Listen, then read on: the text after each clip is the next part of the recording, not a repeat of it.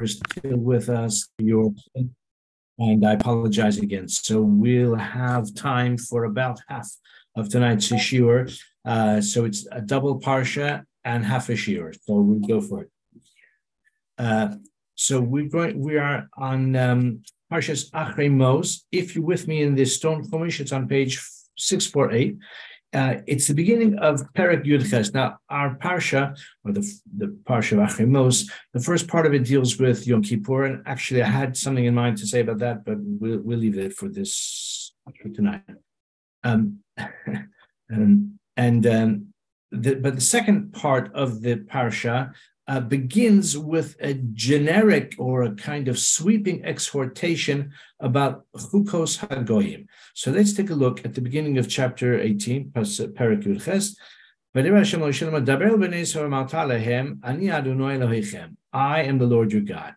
Now that formula, Ani Hashem Elokechem, appears many times in Parshas, or several times in Parshas Acharei Mos, repeatedly in Parshas Kedoshim, about 20 times in Parshas Kedoshim.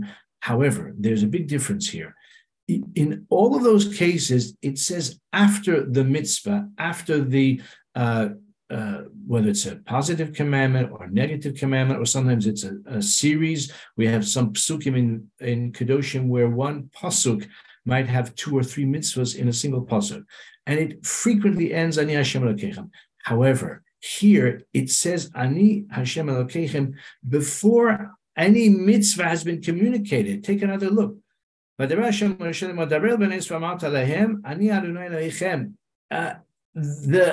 message has not been communicated yet. This is rare that the Torah introduces the mitzvah with that formula. And again, we have Hashem saying to Moshe, tell B'nai Israel, Ani Hashem Elokechem. I mean, that is certainly not a novel statement, a novel sort of revelation. Then we continue. Now, those last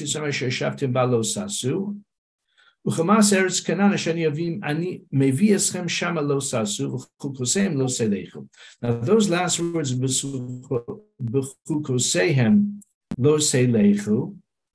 do not walk in their statutes, is one of the mitzvahs of the Torah. It's known as Chukos HaGoyim, the prohibition of following the ways of the heathen nations. Now, the Torah contains within it many specific commandments, as we know, many positive commandments, many negative commandments. I'm stating the obvious, many of which are associated with the idolatrous habits of the heathen nations, or just generally habits of people who are avaricious, or people who are aggressive, or people who are lawless.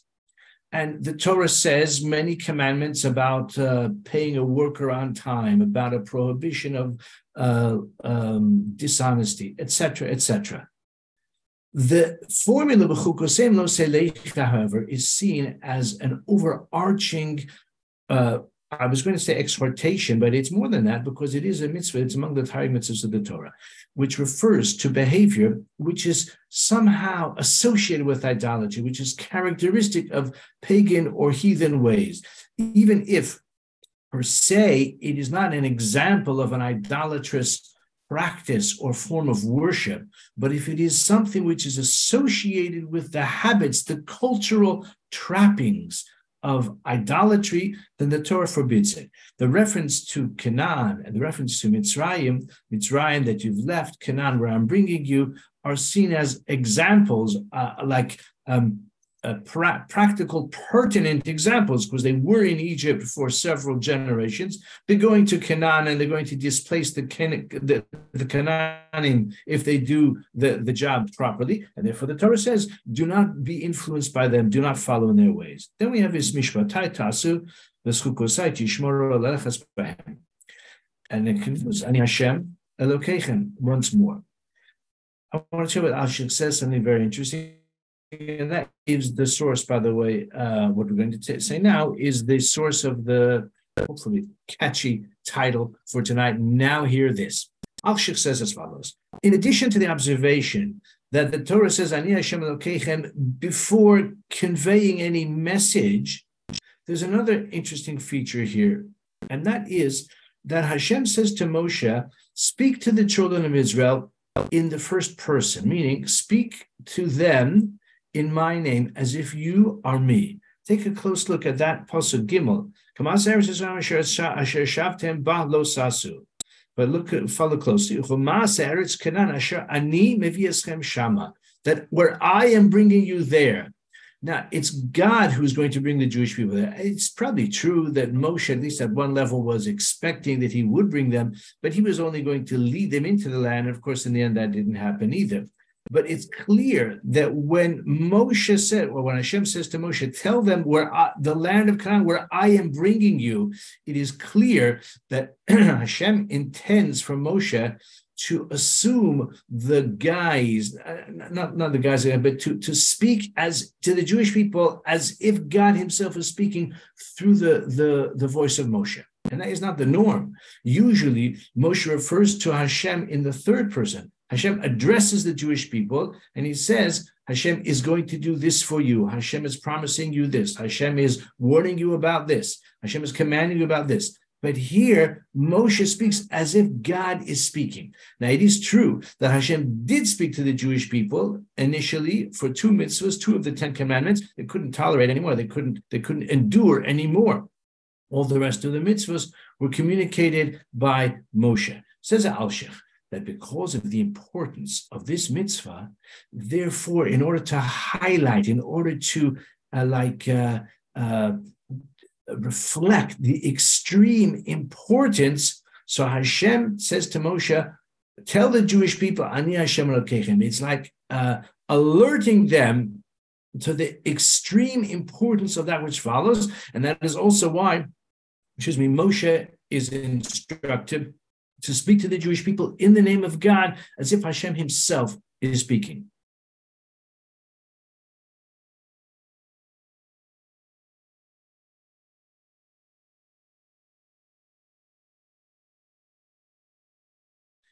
Not to emulate or not to follow or not to ape the ways of the nations, ki'im chukei Hashem, but rather to keep the commandments of God, ves mitzvosav, and his commandments, tzeluya kol haTorah. All of the Torah is dependent on this. And that's why we have the unique emphasis here. And that's why, as I said, Moshe is told to speak as if he is speaking directly in the name of God.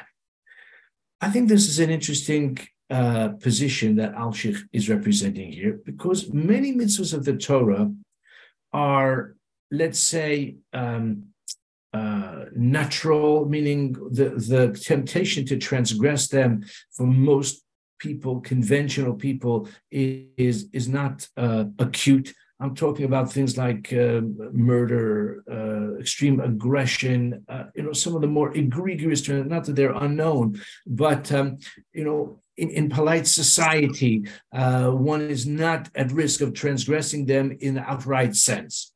There are other mitzvahs of the Torah, however, which are much more subtle, and we may struggle with. When I say subtle, I mean we're more tempted by them.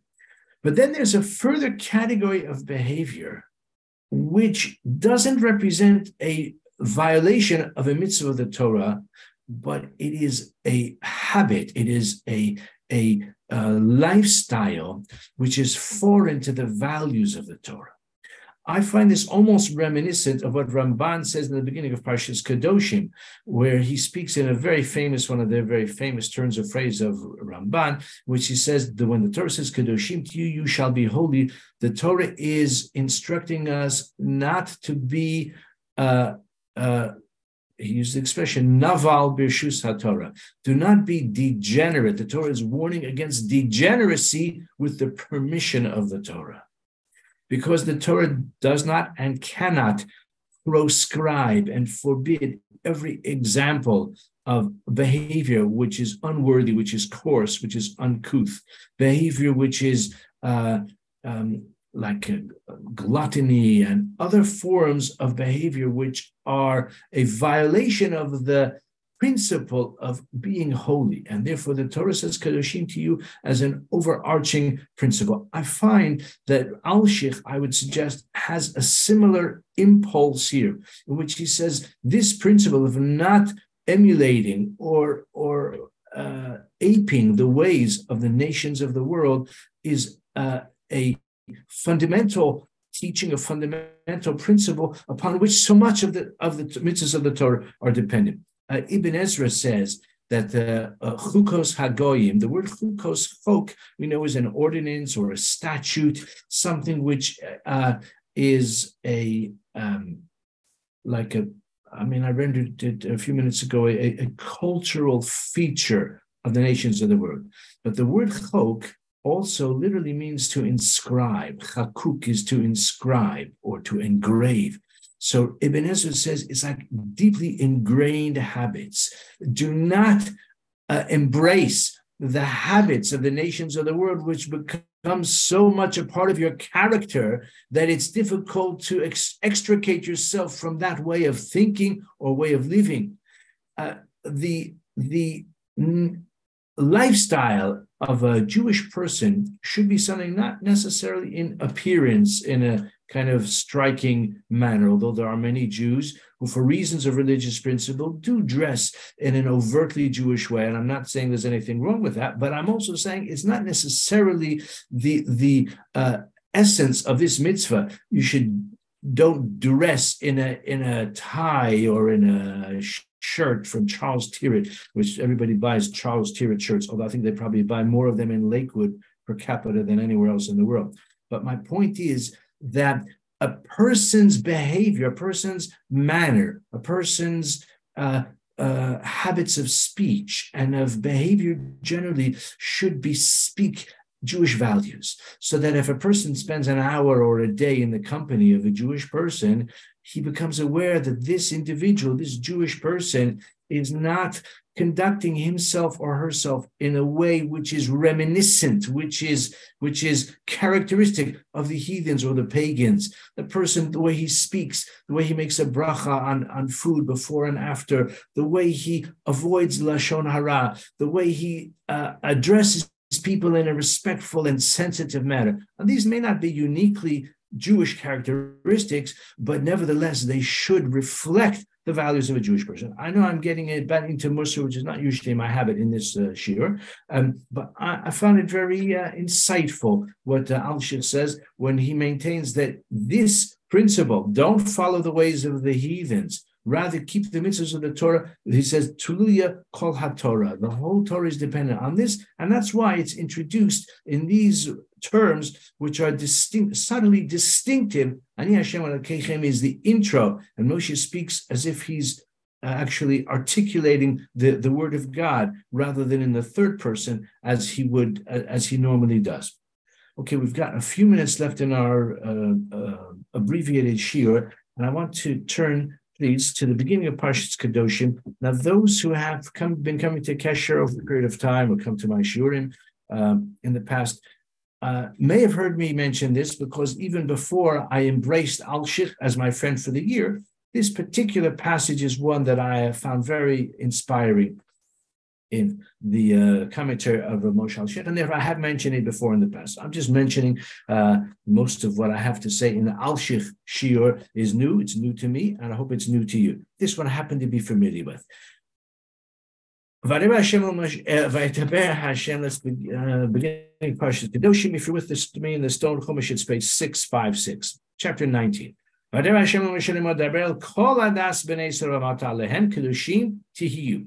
Now, this formula sounds as if it's the same intro with which many mitzvahs of the Torah are prefaced. V'adabra Hashem el Moshe, God spoke to Moshe, saying, "Daber el B'nai Israel."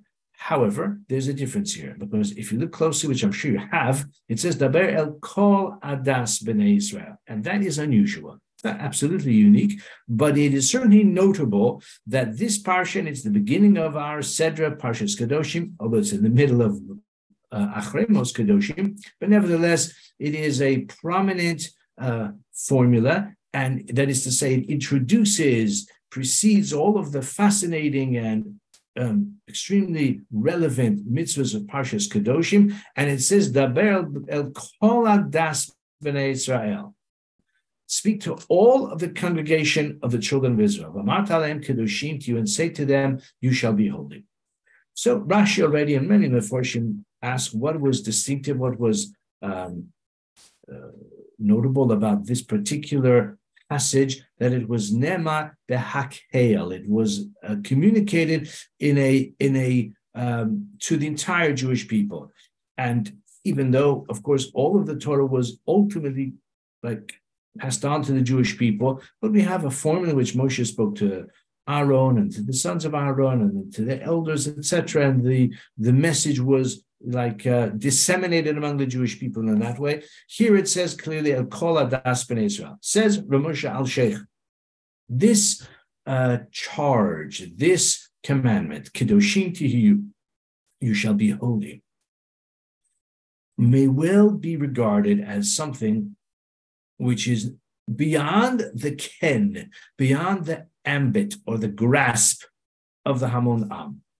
A person may well imagine there are holy people, there are righteous people, there are great people, there are exemplary people within any given population, and the Jewish population certainly has such distinguished, exceptional, extraordinary, holy people. Every generation has them. Some generations are maybe blessed to a greater extent than other generations.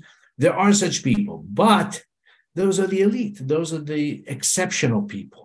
It's not within the grasp of the common man or woman to achieve a designation of holiness. Therefore, to dispute or to refute that position, the Torah says, Daber el kol hadas b'nei Israel. Speak to the entire congregation of Israel and tell them Kedoshim to you. It is not so that the status of holiness is only achievable by a select few.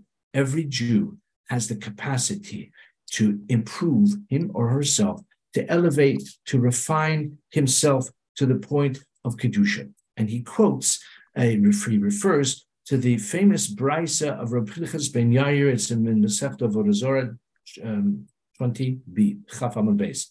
Zehirus mevi'a lidei zerizus. Caution, zehirus brings to, zerizus is alacrity, and alacrity brings to a further quality. And this is a list of features, of qualities. One brings the other in its train. One who has achieved one level can ascend to the next, and then beyond, and then beyond.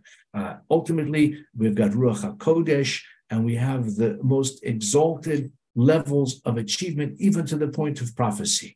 You may be aware that Mesilas Yesharim, the famous book by Rabbi Moshe Chaim Luzzatto, is actually based on that brisa of Rabbi Pinchas ben Yair. Says Alshikh, the Torah actually is providing us here, firstly, with the charge to aspire to holiness, and also we have in this brisa almost a formula, step by step. Again, I'm not suggesting it can be achieved in an afternoon or even in a year. It may be a lifetime's endeavor, and a person probably needs to revisit each of those stages in order to further refine his character, in order to ascend to the next one. But it is achievable. This is the idea that Rav Moshe Alshikh emphasizes here, and I would like to offer a little analogy.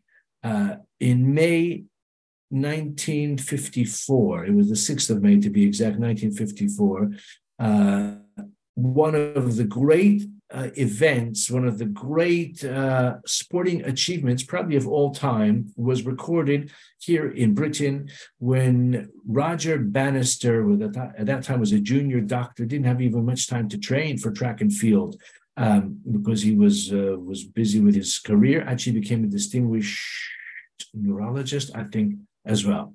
I became Sir Roger Bannister, but of course you know what I'm getting at. He ran a 4-minute mile, and that was an achievement that shocked or rocked the Jewish world, not so much the Jewish world, but the world at large. But what I want to tell you is something fascinating, and it's actually well documented, that within a matter of weeks, after, in fact, within a matter of days, I think, after Roger Bannister ran the first 4-minute mile, other athletes, other track and field athletes replicated his achievement. And I think within 56 days, his record was broken by someone who ran a faster sub-4-minute mile than he did. The remarkable thing is, and that's the idea I want to share with you, and that's the idea with which we will conclude. The remarkable thing is that the idea of running a mile in 4 minutes was regarded for a long time, for decades, maybe for generations, as something that was beyond the possibility of human athleticism. It had never before been recorded, such an achievement, and when accurate timekeeping was already widespread, no one had achieved that, and the world record began to drop by fractions of a second.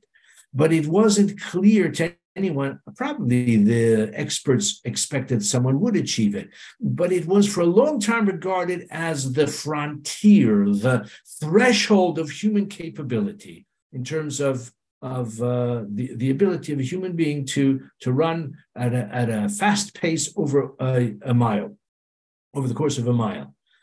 Once Roger Bannister did it, the psychological awareness that it can be achieved, of course, burst onto the scene. And within, as I said, days or certainly weeks, other athletes all over the world were able to replicate the feat. Meaning, the barrier was not so much one of the ability of a particular runner, but the barrier was in his mind, the expectation that it cannot be achieved. Once it was clear that it could be achieved, so many people did it. And now it's still a very great personal achievement to run a 4-minute mile, but who knows how many have done it since then, probably thousands, probably more even. It's not necessarily because, certainly in the early days, it wasn't because of better training techniques or different conditions or a different diet or anything like that. It was all in the mind. And that is what Alshikh is saying here as well. Kedoshim tihiyu, don't imagine that the status, the level of Kedusha, which probably is impossible to absolutely define, but whatever Kedusha is, we can all achieve it. Each of us can achieve it. Maybe each according to our own circumstances, each in our own way.